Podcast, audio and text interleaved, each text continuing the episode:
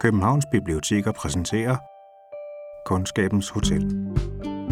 Toots, he said, don't squint at Mr. Stiles' house. Of course I won't squint at his house. You're doing it now. No, she said, I'm making my eyes narrow. Velkommen til Kundskabens Hotel, podcasten, der giver dig det bedste fra biblioteket. I dag tager Kundskabens Hotel dig med et smut til 1940'ernes Manhattan. Her skal vi møde gangster, jazzklubber og mafiastemning på Manhattans mole.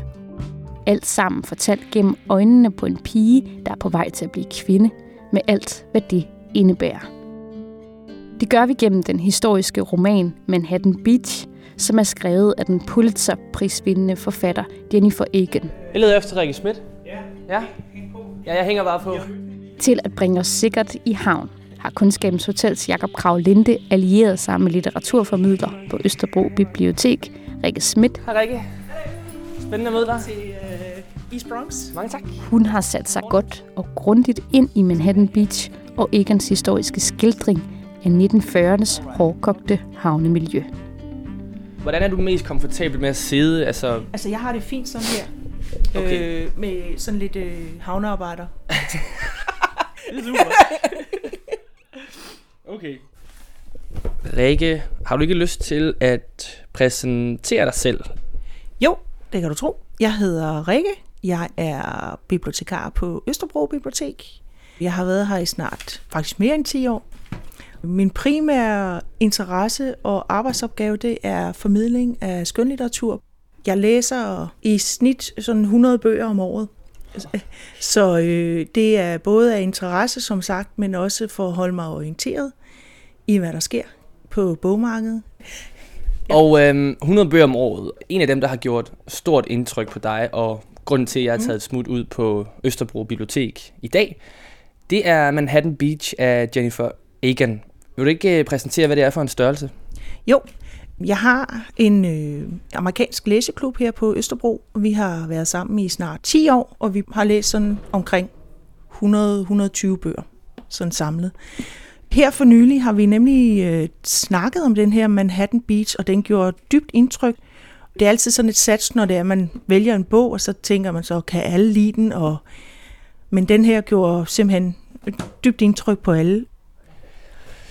Okay, men Rikke, vil du ikke øh, præsentere sådan helt grundlæggende, hvad handler den her bog egentlig om? Den handler grundlæggende om natklubejere, jazzmusikere og italienske gangster. Forenet i skøn samsurium i øh, 40'ernes New York, ude på molen, hvor det er skibene, de sejler frem og tilbage. Eddie parkerede i Duesenbergen uden for Sonny's West Shore Bar and Grill, ganske tæt på molen. Lørdag aften, tre dage før nytårsaften, og det var dødstille udenfor. Et stensikkert tegn på, at der ikke var kommet nogen skibe ud i denne uge. Eller ugen før. Han hilste på Matty Flynn, den snehårede bartender, og krydsede så savsmuldet til det fjerne hjørne i venstre side, hvor John Donnellan under en plakat af Jimmy Braddock i kampmundering organiserede sine uofficielle forretninger. Han var en stor mand med brutale havnearbejderhænder, selvom han ikke havde arbejdet på skibene i mere end et år ti. Til trods for sine fikse klude havde Donnellan et ludende, udtæret udtryk, som en fragtbåd, der er rustet, efter at have ligget for anker for længe. Han var omgivet af en håb af spytslikkere, supplikanter og smågangster, der afgav en andel til gengæld for hans velsignelse. Og den handler om en 12-årig pige, der hedder Anna, der møder en natklubejer, der hedder Dexter Styles. Der er øh, sådan lidt gangster og sådan sortbørsfætter, der har sådan jazzklubber og, og natklubber og sådan noget. Han er sådan øh, lidt på den forkerte side af loven. Men øh, Anna, hun møder ham sammen med hendes far, hvor hun fornemmer, at der er et eller andet på spil mellem de her to mænd. Hun kan ikke rigtig fornemme hvad, men det er sådan en grundlæggende fornemmelse. Hendes far lempede Duesenbergen Model J ind til kantstenen og slukkede motoren. Tøsen, sagde han, du skal ikke skule af Mr. Styles hus. Det har da heller ikke tænkt mig. Du gør det nu. Nej, sagde hun, jeg kniber øjnene sammen. Det er at skule, sagde han. Du har lige defineret det. Ikke for mig. Han vendte sig skarpt mod hende. Lad være med at skule. Så gik det op for hende. Hun havde hørt ham synke tørt og følte en kvidren af bekymring i maven. Hun var ikke vant til at se sin far nervøs. Der får man lige slået an, hvad det er for en mand, de møder. Sådan det der med, du skal ikke skule. Ja, vi får jo en fornemmelse af, at ham her, Mr. Styles, han altså, er en figur, vi kan forvente os et eller andet af. Han er ikke hvem som helst. han er en øh, Godfather-agtig type.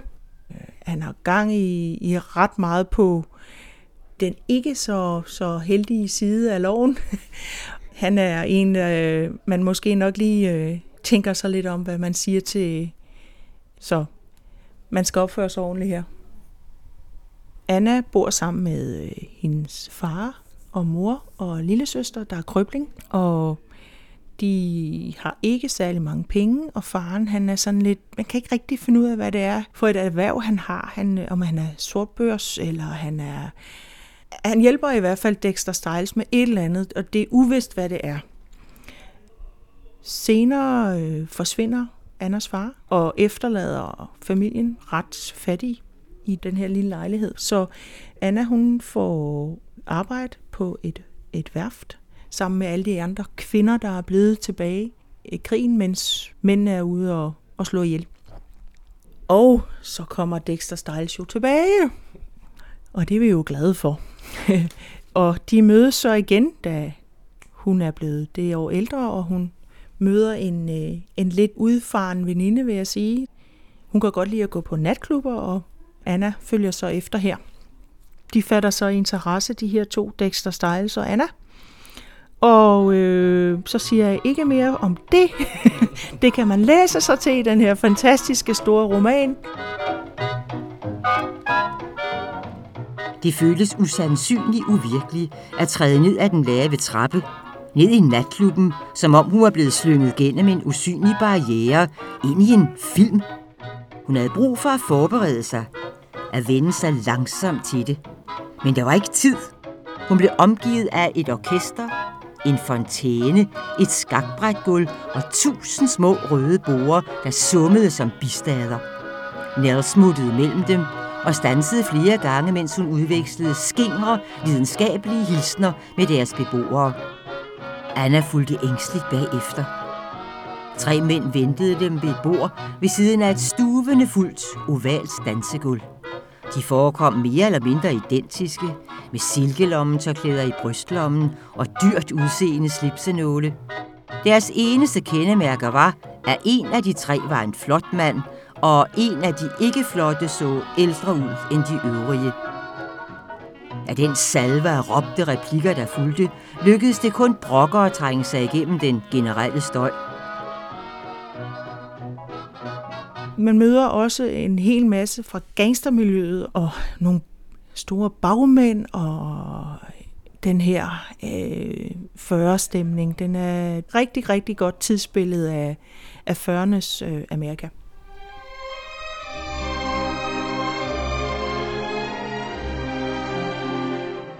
You spend time with your family?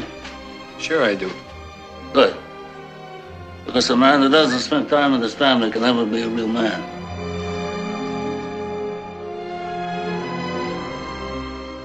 I'm going to make him an offer he can't refuse. Og de her natklubber og mm. den her gangsterperson, som Dexter Styles lidt tager form af, altså det giver jo mig minder om sådan nogle amerikanske film som Scarface, eller Goodfellas, eller mm. Godfather. Er det også lidt den sådan øh, mafioso-stemning, der er på spil i romanen? Ja, fordi der er jo en, øh, en hemmelig bagmand, som virkelig øh, også leder tankerne hen på sådan en øh, Godfather, Marlon Brando-type.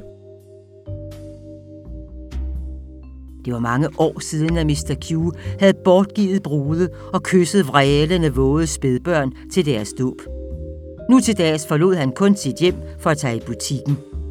Han havde ingen ringeklokker og ingen telefon, og fortalte ofte, at han aldrig havde sendt eller taget imod et telegram.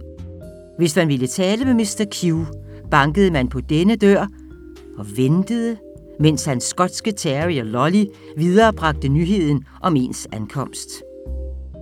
Tre minutter efter hendes bjeffen var begyndt, åbnede Mr. Q døren og forseglede Dexter i sin varme, frugtduftende omfavnelse.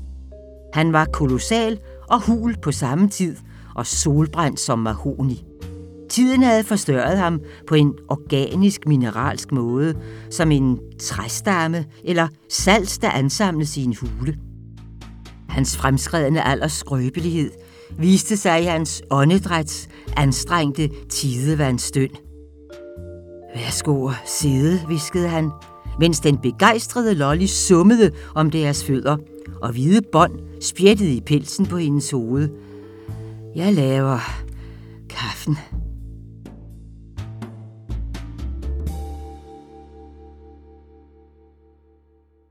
Og han er ikke øh, noget, han, altså man, han er ikke en, man skal danse med. og, og man mærker sådan spændingen, at det, øh, det er ham, der, der trykker på aftrækkeren, når der sker noget. Ikke? Så øh, jo, der er, der er virkelig øh, spænding. Men jeg må lige sige, at det, der er ved den her bog, som fangede mig, det var sådan set Jennifer Egans skrivestil. Den er super, super oversat, og jamen, hun har en speciel skrivestil, som man bare bliver suget ind af lige fra side 1, og man kan bare mærke, at hun, hun har virkelig gennemarbejdet det her. Jeg vil, jeg vil i stor stil sammenligne hende med øh, Jonathan Franzen, der også har samme øh, skrivestil og samme virkelig ballast bag, og det giver altså bare noget ekstra til bogen. Og de har begge to også vundet Pulitzerprisen, øh, og det her meget gennemarbejdede stykke arbejde, hun har lavet, som har betydet mange års research, mange interviews med nogle af de mennesker, som levede tilbage i 40'erne og som var i det her havnemiljø. Hvordan synes du, du kan se den indsats i bogen?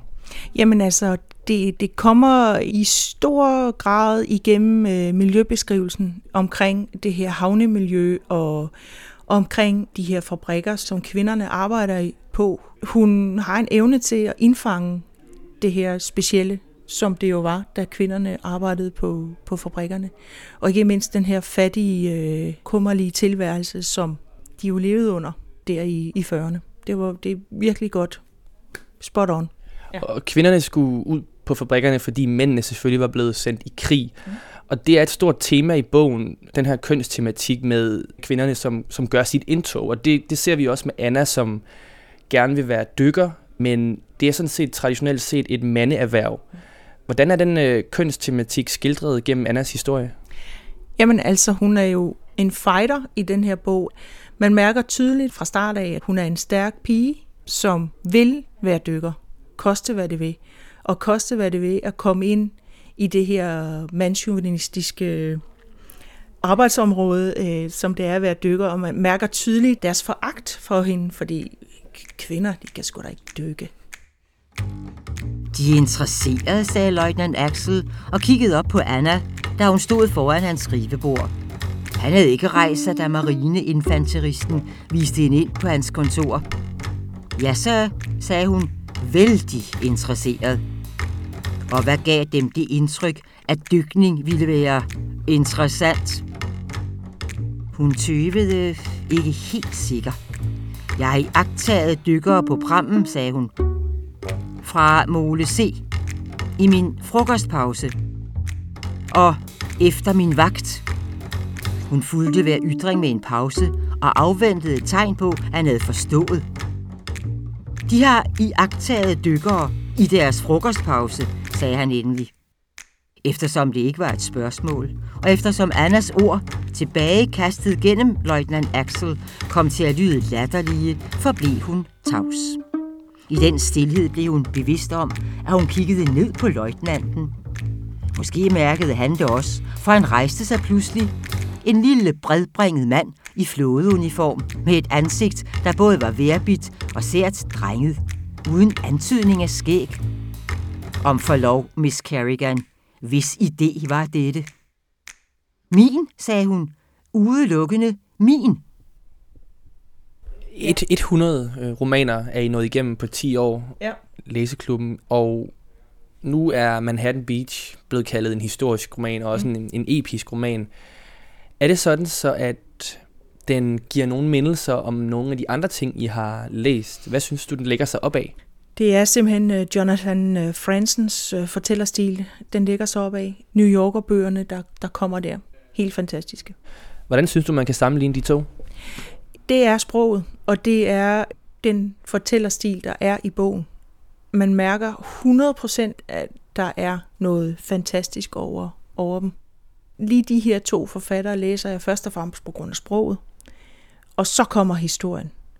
Men man sidder bare og sluger side for side i de her to forfattere. Det, det giver en helt speciel oplevelse, og man kan leve sig ind i bogens univers. Det er det, der er helt specielt med de her to forfattere, Fransen og Egan. Og hvad, hvad er det ved sproget, der, der tiltaler dig? Kan du sige lidt mere om, om det her sprog, der, der er så indbydende?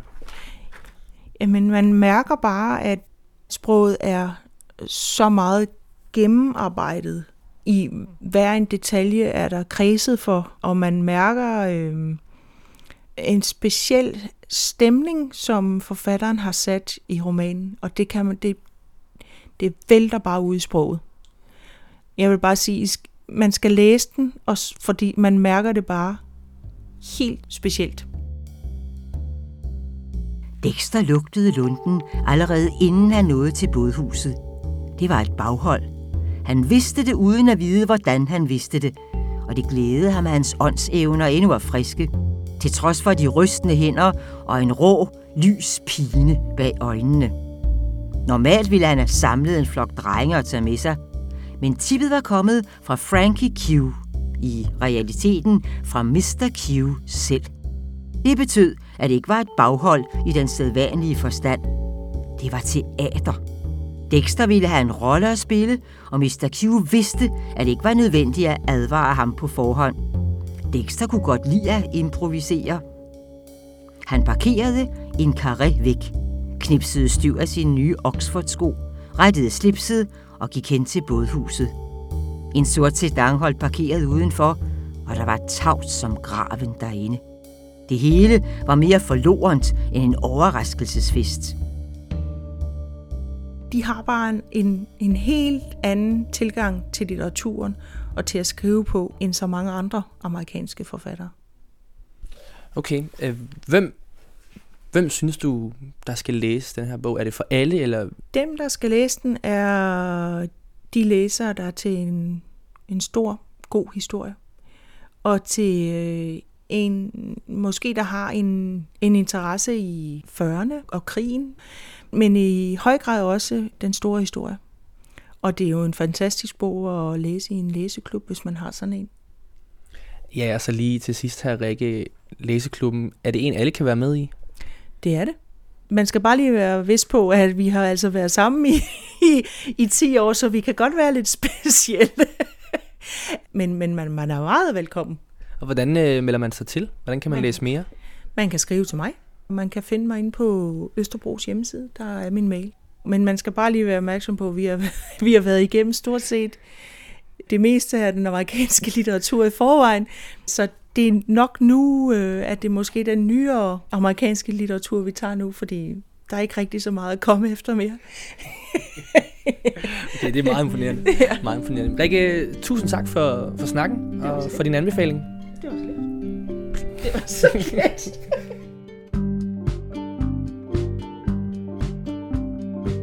Hvis du vil have mere amerikansk molemafia, kan du låne Manhattan Beach på biblioteket. Vi har også Jennifer Egans debutroman stående, sammen med et væld af Jonathan Franzen-bøger og en masse andet god amerikansk skønlitteratur. Find dem på vores hjemmeside eller spørg din lokale bibliotekar. Kundskabens Hotel er produceret af Københavns Biblioteker. Mit navn er Anne Jeppesen. Vores speaker var Helle Sim, og vores reporter var Jakob Kravlinde. Det var fornemt, at jeg kunne få lov at tage min tid. Det var da så let. Det var rart. Ja. Vores kendingstrack er lavet af Euclid Elms. He turned to her sharply. Don't squint. That was when she knew Det her er Jennifer Egan selv, der læser op af Manhattan Beach ved Miami Book Fair i 2017. She heard him swallow dryly and felt a chirp of worry in her stomach. Det spillede vi også et klip fra i starten af udsendelsen. Undervejs har vi også spillet filmklip fra Godfather-trilogien, instrueret af Francis Ford Coppola. I can't remember the last time that. Du kan abonnere på Kundskabens Hotel i iTunes eller på din foretrukne podcast-platform. Her kan du også anmelde os, hvis du har lyst. Det sætter vi stor pris på, for det hjælper os med at nå ud til flere lyttere. Vi lyttes ved. Jamen, det, det sidder lige skabet. Skønt, Rikke. Sådan.